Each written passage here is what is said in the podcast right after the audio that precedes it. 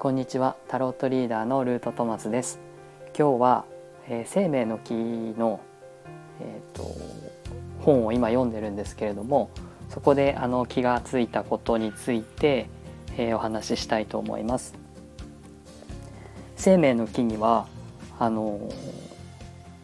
丸い、えー、木の実みたいなですね。あの丸が10個あってまあ、それが一つ一つが惑星に対応したりしていて意味を持っていて、まあ、それについて今一つ一つ勉強をしているところなんですけれども、えー、その中の一つのですねイエソドっていうあのセフィラーというんですけども丸い部分をその、えー、イエスドについて、まあ、本を読んだりワークをしたりしている中で、えー、気がついたことをお話ししたいと思います。えっと、イエソドというのはあの、ね、初めて聞く方には何のことかという感じですけどヘブライ語です。で基礎という意味があってここには月が対応しています。で、えっと、日常の私とかですねあの無意識潜在意識も含めた、まあ、あの日常の私という意味があって、まあ、それはパーソナリティっていう、まあ、人格としても捉えることができるようなものです。でえっとまあ、心理学とかですねあのそういうものをやってらっしゃる方は、まあ、パーソナリティの語源っていうのがペルソナ仮面というのがあって、まあ、そういうのご存知かもしれませんけれども古代ギリシャではその複数の演者が同じ役柄を演じたり、まあ、一人の演者が複数の役割を演じたりすることがあってお客さんが混乱し混乱しないようにあの役柄を表す仮面をつけて、まあ、演じたっていうところからこのペルソナ仮面というのがですね、えー、日常で自分が役割を演じる社会的に、えー、ちゃんと、えー、それぞれの妻であったり夫であったり先生であったり、えー、お店の店員であったりっていうその場面場面に応じて自分の必要な仮面をですねつけてその場にふさわしい役割を演じるっていうようなことであの現在心理学とか、まあ、そういうコミュニケーション論みたいなものではペルソナっていうのを使うんですけれどもこのいろんなペルソナを持って使い分けて、え日常生活を支障なくやっていくっていうのが、まあ、このイエソードっていうところが表しているようなあの現実の日常の私っていう部分で、まあ、この部分でえー、私は本当はこんなことしたくないのにとかあのこんなことやっててもつまんないとかですね、えーと、そもそも自分はどんなものを演じているんだろうとかその中で自分らしさは何だろうとかですね、えー、そういうことを、まあ、振り返ってみるようなあの場所としてあるのがこのイエソドという部分なんですね。でえっ、とまあ占いとかですねそういうセッションとかをしていると,、えーと、自分自身をすごく否定的で、えー、抑圧的にというかですねあの本当に私はダメなんですみたいな風に、えー、捉えてしまっている方とかあとはあの絶対にあの振り向いてもらえないようなあのうまくいかなさそうな人を好きになってしまってえー、そういう人のことをずっと結構長く忘れられないというか、あのー、諦めきれないとか、まあ、そういうふうにね言って悩んでらっしゃる方に出会ったりします。で、えーと、いろんな場面いろんな、あのえー、事情でいろんな仮面を私たちはつけないといけないというか、えー、つけたくてつけないつけたくてつけるわけじゃないことも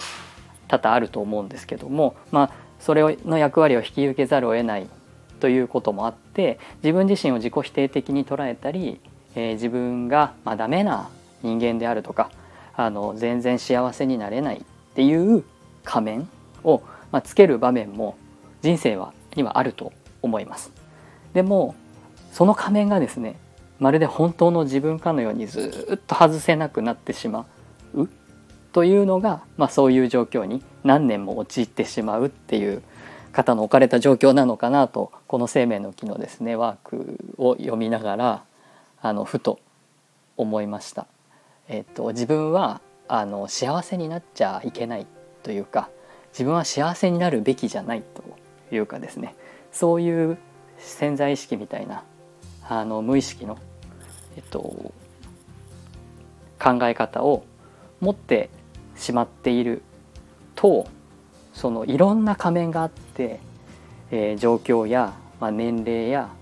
あの変化によってその仮面っていうのはどんどんどんどん付け替えていくものであってすごく自分自身あの数えたことないですけどいくつの仮面があるのか。でも僕がこの今ルートトマスですとか言ってあの喋ってるのも仮面の一つであってあのまたそれを収録が終わればあの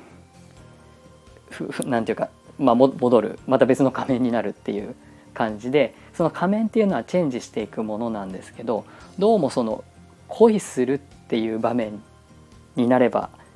えー、なると余計にですねそれが自分の本当の自分みたいな感じに感じられてしまってその恋がうまくいかない自分が本当の自分という感じで、えー、うまくいかない仮面をですねずっと手放せなくなってしまってるパターンの人がいるんだなってそれはそこに気が付かないと例えば吊るされた男みたいな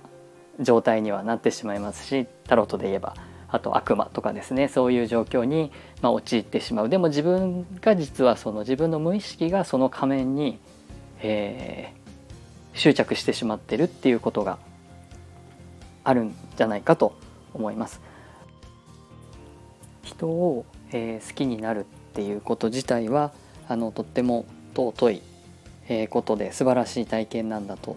思いますけれどもそれがこう喜びや幸せじゃなくて苦しみやなんかこう、えー、ただただ切ない苦しいみたいなどうにもならないみたいな状況になっている時っていうのは、えー、実はそのご自身の中にあるえー、大切な、えー、潜在意識や無意識に気が付く必要があるよっていうサインだったりメッセージだったりっていうふうにあの僕は捉えています。えー、だからあのそれを、えー、例えば彼のせいにしたりとか、えー、周りのせいにしたりとか、え、彼のお相手のせいにしたりとか、まあ、そういうふうにしているとですね全然気がつけないままただこう怒りとかえー、そういう嫉妬とかですねそういうことにまた苦しむことになってしまうんですけど、まあ、そうじゃなくて自分自身のこう潜在意識とか無意識とかあるいは、えー、なんでこういう状況になっているのかっていうことを客観的に見るっていう方向に舵を切れたらそれは自分自身の、えー、いろんなことに応用できるある一つのパターンとか考え方みたいなものが実は根っこにあるんだっていうことに気が付く可能性があります。これがこのイエソードっていうところが持っているこの月が、えー、先生術でいうと月が司っている現実の私を作っている、えー、無意識や仮面、まあ、そういうものの、まあ、ところから掘り下げていくっていうことができたりします。だからあの自分ごと専門鑑定士というふうに僕は名乗っているんですけども、えっ、ー、とどんなことでもっていうわけではないんですけど、えご自身がつまずいてらっしゃる時とかこう、え行き詰まっている時っていうのはやっぱり周りじゃなくて自分の方にちゃんと、えー、向けられるか目を向けられるか気がつけるかによってその解決に近づいていけるかどうかがやっぱり問われてるんじゃないかなというふうに思っています。僕が使っている、えー、ウェイト・スミス版タロットっていうのは生命の木を元にしているのでそれで生命の木を今勉強してるんですけども、えーと、その生命の木の考え方と、まあ、タロットが組み合わさってるのがウェイト・スミス版のタロットで、まあ、そういうふうにあの生命の木を使っても、えー、深層心理というか潜在意識みたいなところに、えー、原因がある可能性っていうのを引き出せるんだなということを、まあ、自分でワークをしながらですね感じていて、まあ、そこからですねこのイエソードっていうセフィラーを学びながら、まあ、自分自身があのご相談を受けたことのある方の事例と、まあ、結びつけるとあそういう感じなのかなっていうのが思いましたので今回は、えー、お話しさせていただきました、えー、最後までお聴きいただきありがとうございました。